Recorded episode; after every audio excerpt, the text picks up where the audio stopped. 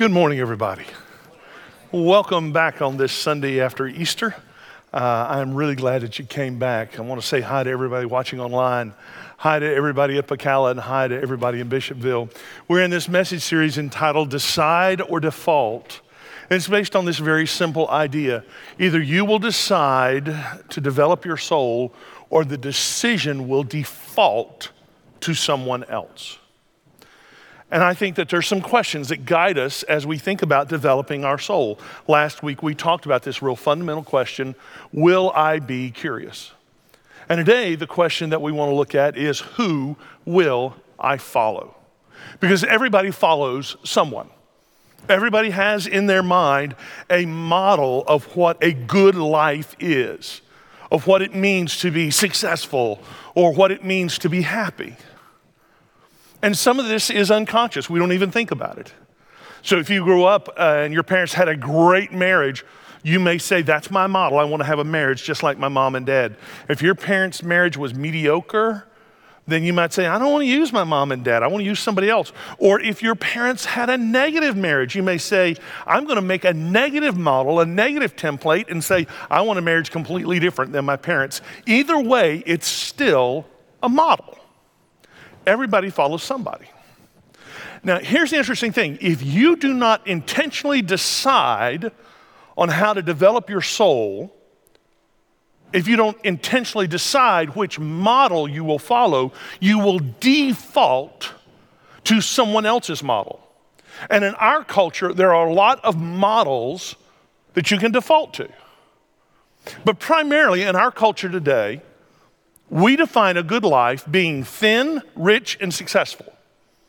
That's what you got to have to have a good life. And if you need proof of this, when was the last time we celebrated a celebrity for being a good dad and a mediocre actor? Or, change it up a little bit, I know some of you watch The Bachelor. Don't, don't lie. When was the last time The Bachelor chose the girl with the best character and the worst looks. It doesn't happen. Because they are defaulting to this model which says, okay, if I want to have a good life, I have to have someone who looks this way and who acts this way. Now, in Jesus' culture, they had a model. But just like our culture, there was the model that everybody said was the right model, and then there was the real model or what we might call the shadow model. The model in Jesus' day was what we call the law. It was a system of religious teaching, religious rules, and the idea is if you follow these religious rules, you will have a good life. But there was a shadow model. And, and we're really going to see that in the story of Jesus encountering someone we call the rich young ruler. If you have a Bible, turn to Matthew chapter 19. Matthew chapter 19, we're going to start in verse 16. This passage has three sections, but it's a really important story. It appears in Matthew, Mark, and Luke. And so when a story appears in all three of those gospels, we know it must really be important. And here's how the story opens in verse 16. Just then, a man came to Jesus and asked, Teacher, what, must, what good thing must I do to get eternal life? The man starts with a pretty good question I want eternal life. What do I need to do to get it? But there are two great flaws in his question. First great flaw What good thing must I do? That's the flaw. Now, in fairness to him, this is what he'd been taught all his life. You have to do something to get something. That's the model of religion.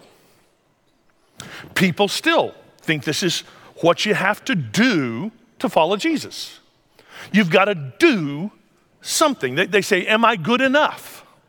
I've had people tell me through the years, I'm not good enough to follow Jesus. I'm not good enough to be a Christian. And we're going to see before this is done that Jesus turns that idea on its head. Now, the second great flaw in the man's question is what must I do to get eternal life? Listen to how he's thinking about eternal life. We, are going to find out later. This guy has a lot of possessions, but you see the hints of it already. He's got a good life. He wants to add to his collection. How do I check the box for eternal life? How do I make sure I get that? How do I get my insurance policy? I think people make this same mistake today. They want to make sure that they get something that ensures that they don't go to hell, that they go to heaven. And they forget that's not the definition of eternal life in the Bible. Eternal life in the Bible is about being with God, having a relationship with Him, and enjoying it. That's eternal life. You can start eternal life right now. But if you think eternal life is just heaven, you're missing it. So Jesus wants to steer this guy in a different direction. In verse 17, he says, Why do you ask me about what is good? There's only one who is good. If you want to enter life, keep the commandments. Now, it sounds like Jesus is harsh in his reply, but I don't think so. I, I think Jesus is just trying to guide this guy. So he starts out with this question Why are you asking me about what is good? And if I had been this guy, I might say, Well, duh, you're a rabbi. You're supposed to know. But I want you to hear Jesus' his question clearly. Why are you asking me about what is good? Is the rich young ruler asking Jesus for spiritual advice, or is he saying, I'm coming to you because you're the authority? There's a big difference. You see, if, if you come to me and say, Clay, I need some spiritual advice, you can accept or reject that advice.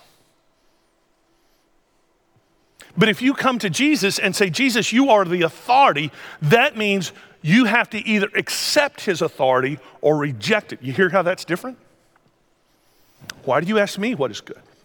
You just here for spiritual advice, how to make your life a little better? Or are you here to come under my authority? Jesus goes on and he says, There is only one who is good. Now, listen how Jesus changes the definition of good.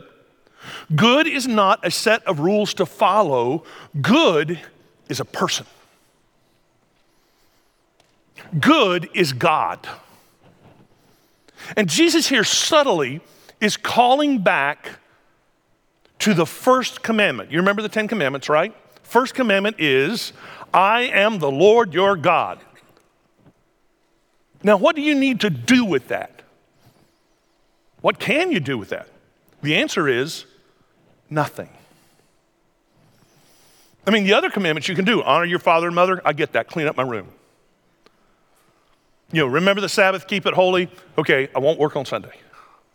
You know, don't murder, I think I can do that. Some days, right? But what can you do with I am the Lord your God? You can't do anything with it. It is a truth you either accept as true or you say, No, I want to be the Lord God of my own life. Now, one more thing that Jesus does, real important. This is such a rich text. Jesus changes the wording of the question. The rich young ruler asks, What must I do to get eternal life? Jesus changes the question to here's what you need to do to enter life. Jesus is saying the commandments will point you in this direction. But eternal life is not something you get, it is a new way of life you enter. When, I listen to people's stories, and, I, and that's the, the great privilege I have in my work, is I get to listen to people's spiritual stories. A lot of times people will tell me stories like this Well, I grew up going to church. That's a do. I got baptized. That's a do. You know, and I, I, have been trying to go to church ever since. That's a do. Those are all good things, but here's what I want you to know it's missing the main thing. The main thing is Has Jesus changed your life? Has Jesus given you a new life? Now, as the rich young ruler hears this, we're going to see how, again, he drifts toward this this way of thinking where he's checking a list. So he says in verse uh, 18, which ones? Jesus says, Keep the commandments. Which ones? Which ones am I supposed to keep? He's got a list mentality, doesn't he? And Jesus plays along. He replies, You shall not murder, you shall not commit adultery, you shall not steal, you shall not give false testimony, honor your father and mother, and love your neighbor as yourself. All these I've kept. The young man said, What do I still lack? He's got that checklist mentality. And Jesus says, okay, here are the human relationship questions. You know, are you honoring your father and mother? Not, you don't kill people, don't steal, don't lie, don't bear false witness, and uh, love your neighbor as yourself. And here's the guy's answer I've done all that. Now, at this point, most of us say he's lying, right? I mean, that's our assumption. Nobody can be that good. And in fact, most of us say he is out of touch with his sinful nature. Well, what if he's not?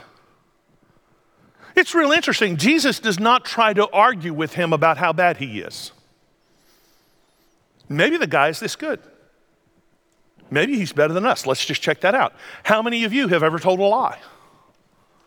Okay, if you're not raising your hand, you just lied. Right? So, what if this guy never has told a lie? He, that means he's better than everybody in this room, including me. He's better than everybody watching online. Does that mean he's done?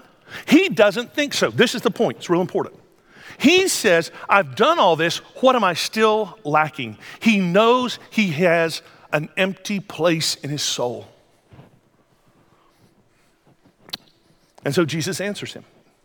Verse 21 if you want to be perfect, go sell your possessions and give to the poor, and you will have treasure in heaven. Then come, follow me. When the young man heard this, he went away sad because he had great wealth. Now, there is so much in these two verses. We, we really cannot unpack all of it. So I just want to hit a couple of important points. The first thing that Jesus does is he tells him if you want to be perfect. And we say, wait, wait, wait, nobody's perfect. The Greek word here is teleos. It means to be completed, to be done. Help you understand this.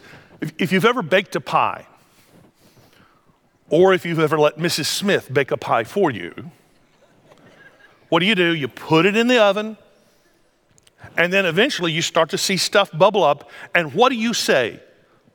you say that pie is teleos. If you're Greek, right? That pie's done. And you pull it out, right? And then what do you do? You just leave it there for decoration, right? No, because if you say, yeah, just for decoration, you're back to that lion thing all over again. What do you do? You get out the biggest carton of ice cream you've got in your freezer you cut a piece of that piece of that still warm pie and you put a big old dollop. And I know, I know, you don't just put a little spoon. You put a big dollop of ice cream on that pie, kind of let it melt down, and then you dig in. You say, Oh, that's good. Because pies are not done when they're finished, they're done when you finish them. Jesus is saying, Look, if you want your pie to be done, if you are really ready to start this new life, that's what he means, then I want you to go. Jesus calls this young man to action. Here's something to think about you cannot steer a vehicle that is not moving, it's impossible. You can't do it. Some of you feel stuck spiritually. The reason you're stuck spiritually is because you're not moving. So here's the simple prescription for you today move. You say, well, I might move the wrong direction. If you're moving the wrong direction, you're still moving, you can turn. But if you're just stuck, well, you're stuck. So Jesus tells him to go. You've got a mission. And the mission is I want you to sell your possessions. Now, in Jesus' day, wealthy people would come to a religious leader, a religious teacher, a rabbi, and would, would say, you know, teach me something, and then they would give them some money. And so this young rich ruler may be thinking, okay, Jesus is telling me to go, I got to sell some stuff and give the money to him. But that's not what Jesus says, is it? Jesus says, I want you to give that money to the poor. Aren't you glad we don't have religious teachers anymore who say, I want you to sell something and send the money to me? How selfless is Jesus? And give it to the poor. Scholars debate back and forth. Does this mean that every Christian has to sell everything they have and give it away and follow Jesus? I don't think so. And the reason I don't think so is because Jesus does not ask any other person to do this except this rich young ruler. It is the barrier between him and eternal life. Clement of Alexandria, who was an early church father, said this So let a man do away not with his possessions, but rather with his passions. That changes doesn't it? See, because I know some people who've got passions that get in the way of them following Jesus, don't you? In fact, have you ever looked in the mirror and seen some of your passions that get in the way of you following Jesus? And then Jesus issues this call come and follow me. Now, I'll tell you an interesting bit of biblical trivia. Jesus never in the Gospels says to someone, I want you to come and go to heaven. Never says that. Jesus repeatedly says, Come and follow me. I want you to follow me. That's the goal. To grow a character like his, to think like he thinks, to love like he loves, to see the world the way he sees the world. And then this is so sad. The rich young ruler won't do it. In that moment, he makes this calculation in his head. He said, It's not worth it. And he's actually sad about it, we're told. Now, do you think this rich young ruler has a lot of money? Or do you think the money has him?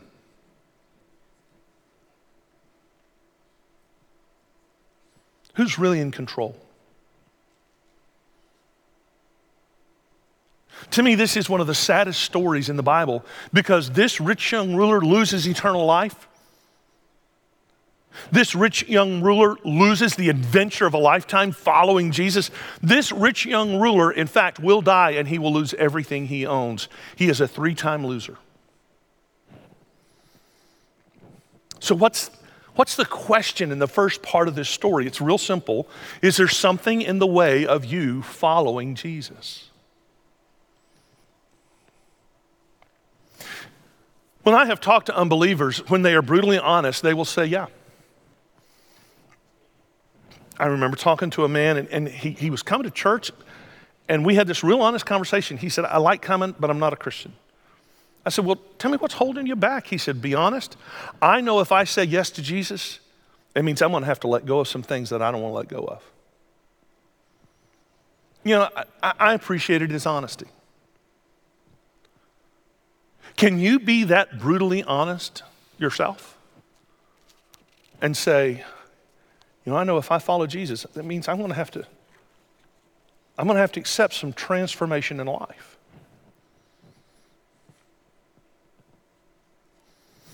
I once was uh, talking with a man who was an alcoholic, and he admitted, he said, I know I'm an alcoholic. I know I drink too much. And he said, I just hate what it does to me. It makes me sad. And I thought, just like the rich young ruler. He said, but I'm just not willing. I'm, not, I'm just not willing. I'm not willing to quit. Now, if you're a believer, following Jesus is what it's all about which means you have to constantly check in and say, okay, how am I doing following? Have you seen the, the sign on the back of those semi trailers? How's my driving? call 1 800 Reckless.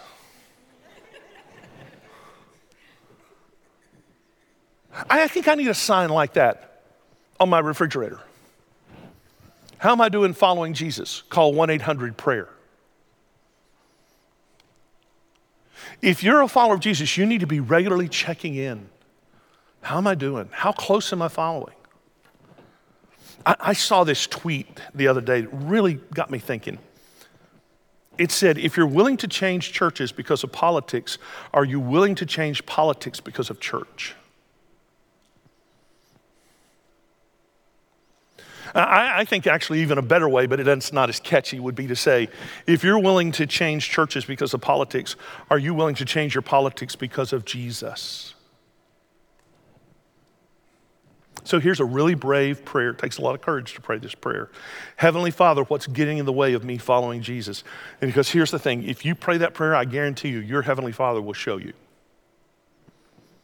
Who'll show you what's getting in the way? Now we're going to move to the second part of the story.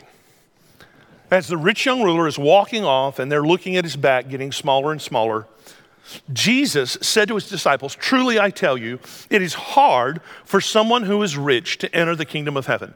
Again, I tell you, it is easier for a camel to go through the eye of a needle than for someone who is rich to enter the kingdom of God. Now, this is plainly a warning. Throughout human history, the number one obstacle, barrier between a person following Jesus and not following Jesus is money. Why? Money represents security, power, status. What is Jesus saying? He's saying the road to the kingdom is different than the road to wealth. Those are two different roads. For the rich person to enter, it is not impossible, but it takes a miracle. Now, before you say, that's it, Pastor Clay, get on the rich. I did a little research. Average salary in the world right now, all the nations of the world, the average salary is about $18,000. It actually surprised me that it was that high. The average salary in the United States is $36,000. You are twice as wealthy if you're average. And let's face it, most everybody in this room is probably above average. You're twice as wealthy. This is for you, this warning. And I know some of you are protesting, I'm not that rich.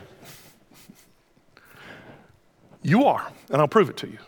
How many of you would trade places with the richest man in Somalia. Any takers? No. You wouldn't do it. Do you think the richest man in Somalia would trade places with you? In a heartbeat. See, see we, we're in the top 10% of wealth in the world. And, and our problem is we compare ourselves to the top 0.1% and say, well, we're not wealthy. Folks, this is warning to us.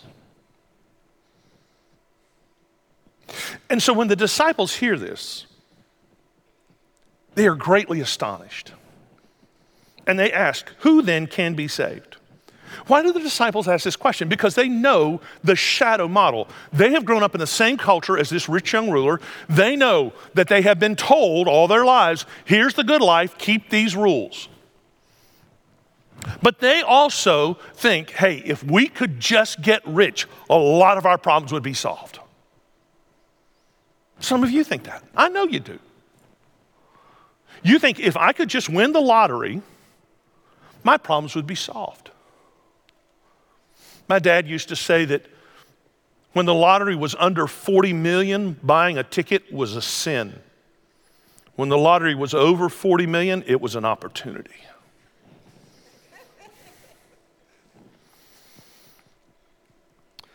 There's some, something going on here, and I need to teach you a little more Greek for this.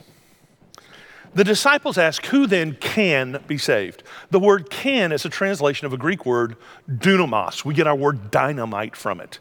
It is a word which means power, ability, it means possibility. So the disciples are really asking who then has the ability to be saved? And Jesus looked at them, looked him in the eye, and said, With man this is impossible, but with God all things are possible. Jesus uses this same word. So it comes out in Greek like this With man this is anti dunamis. This is not possible. With man, man does not have the ability. And, and here Jesus is making a general statement. He's saying, okay, if you're rich, it's hard. Hey, but if you're human, it's still impossible. It's impossible for us to reconcile ourselves with God. You cannot be good enough. But then there's this great statement of hope. But with God, all things are dunamis. All things are possible. All things are powerful. It is God alone who has the power to save you. Remember how I told you Jesus was going to turn that whole idea on its head that you can be good enough, follow the rules? See, religion is based on what you do. Following Jesus is about what he has done. This is so important. So when you come to Jesus, you come beginning agreeing with reality about your spiritual condition. We call this the confession of sin. It's real simple. It is coming and saying, I am a sinner. It helps if you name it specifically. Those of you familiar with the 12 steps know the fourth step is to make a fearless moral inventory of your flaws, character defects, and past failures. You need to be honest with God. Yes, I know God hears the blanket thing of sins, but, but you need to be specific. It helps. And then you need to admit, God, I can't forgive myself. I can't reconcile to you. I need Jesus. It is Jesus alone who is able to pay the price for our sins. That's what he did on the cross. Now, let me explain how we know that we can trust that. If I were to say to you, I'm going to die for your sins, and I kill myself, what would you say? I know what you would say. You'd say that was stupid. Because he's just as messed up as we are. In fact, sometimes when I listen to him preach, I think he's more messed up than I am. And you're probably right. When Jesus came out of the tomb on Easter, Jesus proved he has the power to forgive sin. He lived the one perfect life. That's why death could not hold him that's why he is able to do the impossible.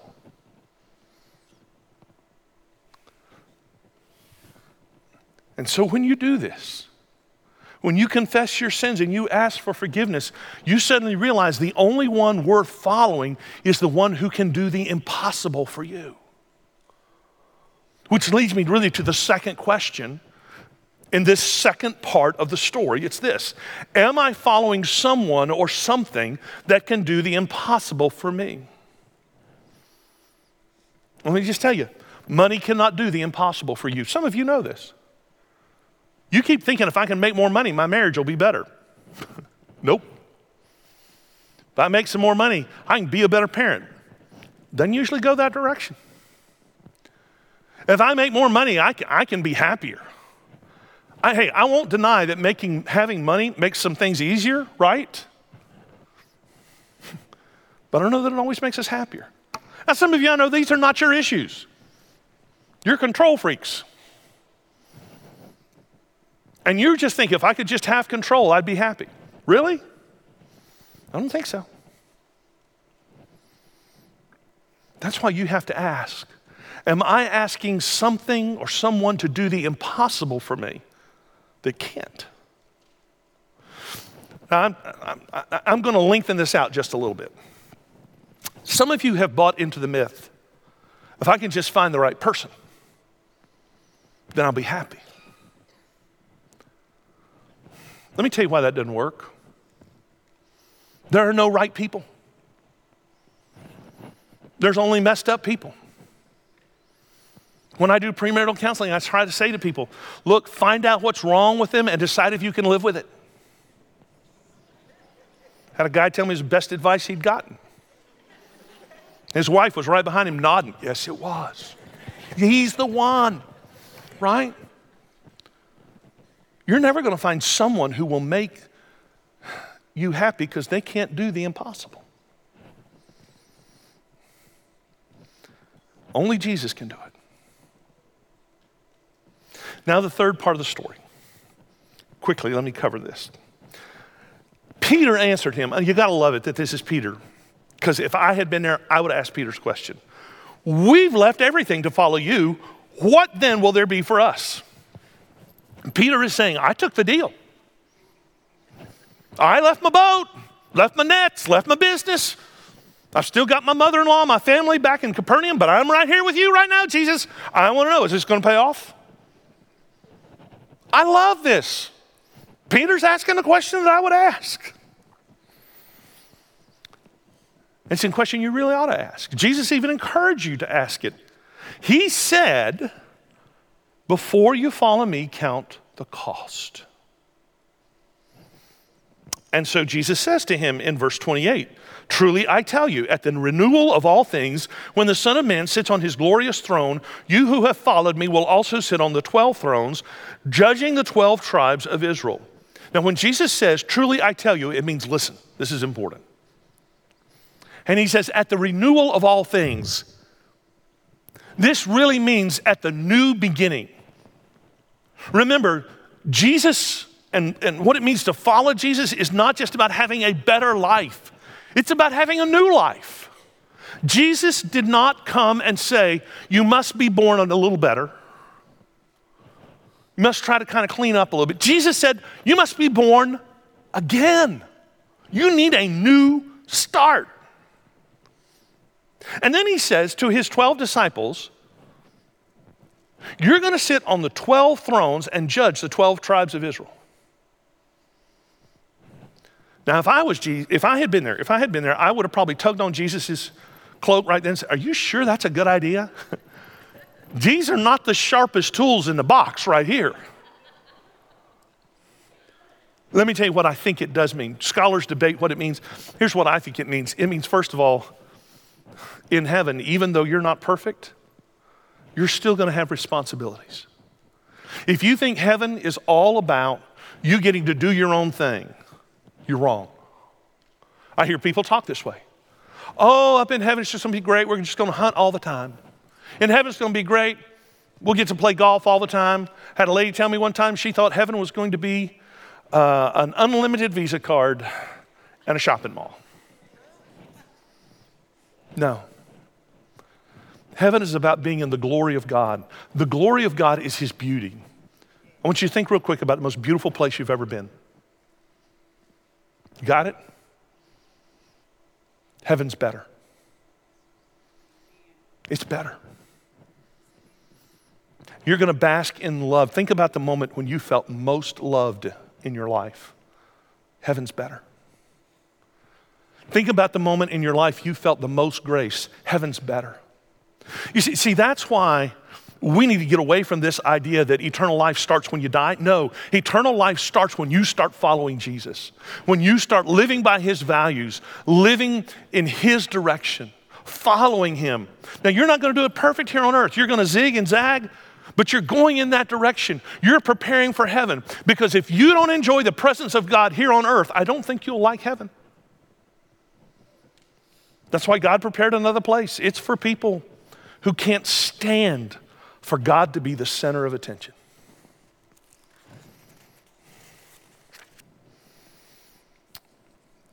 And then Jesus says this, this incredible verse.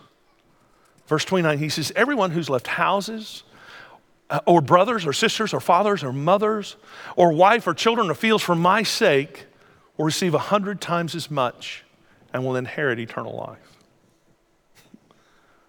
You know what Jesus is really saying? He's saying, Peter, you made the right call on investment. That rich young ruler walking away who's getting smaller and smaller in the distance, he's going to lose everything. You get a hundredfold return on your investment. Let me tell you why that's so important. I know a lot of you, you come from really messed up families. A lot of you, your parents were not the greatest. You've got a tale of abuse. Some of you, you, you, have, you have had a marriage that is the marriage from, from hell. You, you have really seen your kids break your heart, and you just think, oh. Jesus says, whatever you have to give up from me, now, not just because of your own stupidity, whatever you give up from me, you're going to get back a hundredfold. And isn't this true? See, the harder I try to have a perfect marriage, the less likely it is I'll have a good one. Because there's no perfect people to marry. The, the, harder I try to, to have the perfect family so I can put their pictures on Instagram, the less likely that's going to happen. Jesus really is extending this basic teaching he laid out first in the Sermon on the Mount when he said this in Matthew 6 33. But seek first his kingdom and his righteousness, and all these things will be given to you as well. Jesus is not saying, hey, you follow me and you'll be miserable, but you'll do it for Jesus. It's not what he's saying. He's saying, you put me first, and you will have the best life possible. And all this other stuff gets taken care of. It's just that simple and just that hard. We call this the great exchange.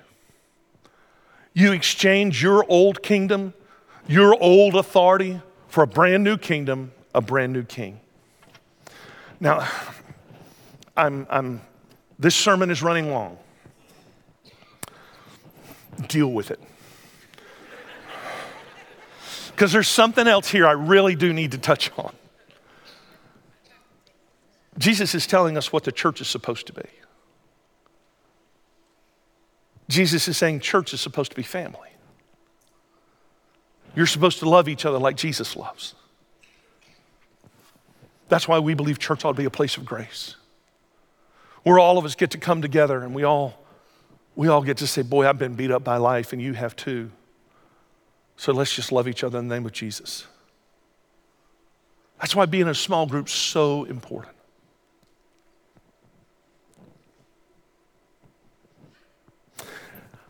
Jesus finishes this way. He says, Many who are first will be last, and many who are last will be first. I am not a big NASCAR fan. Uh, just to be honest, it's a bunch of guys turning left uh, real fast. I know, I know sometimes it's a road course and they turn right. I get it. But it's the sound, right? The sound on Sunday afternoon. It just puts me to sleep every time. Same thing. I know the Masters is playing today, but the golf announcers, their voices just put me to sleep. He's there for the birdie on three. Anyway, let me tell you what I know about NASCAR. I'll get off the Masters. It does not matter who leads a lap. Oh, I know they get points in the standings. Who wins the race? Who gets the checkered flag? Doesn't matter where he started. It matters that he's entered. You know, I, I, think the rich young ruler was in first place for a lot of laps. I mean, he was a pretty good guy. You'd probably like to have him as a friend. I bet he picked up the check a lot. But he finished, he didn't even finish. His car broke down before the finish line. So here's the question of this last section Will you make the great exchange? Will you put Jesus first? I'm going to ask you to bow your heads, close your eyes, because I want this to be a moment of just simple spiritual reflection. And if you're watching online, would you do this? I know it may feel a little awkward, you may be with people in the room, but I think this will help you. Now, if you're driving, don't bow your head. But if you've never decided to follow Jesus and today you feel that emptiness, would you just pray this simple prayer Lord, I know I'm a sinner. I need forgiveness. And Lord, please forgive me. I'm going to put you in charge of my life. I'm going to follow you.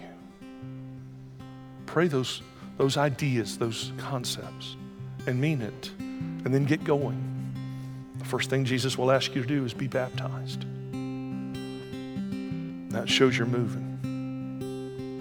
Hey, now, if you're a follower of Jesus, your prayer's different, but it's simpler and harder at the same time. Your prayer goes like this Lord, I'll follow you. How am I doing? What is Jesus saying to you right now about how you're doing?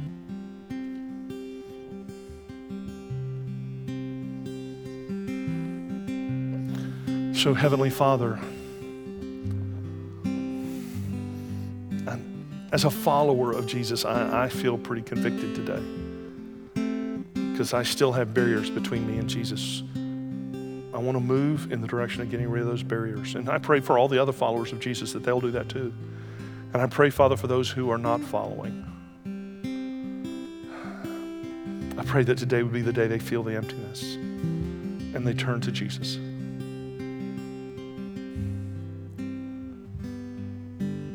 I pray, God, that none of us would make the mistake of the rich young ruler. That we, Father, would enter into kingdom life. It's in Jesus' name I pray these things. Amen.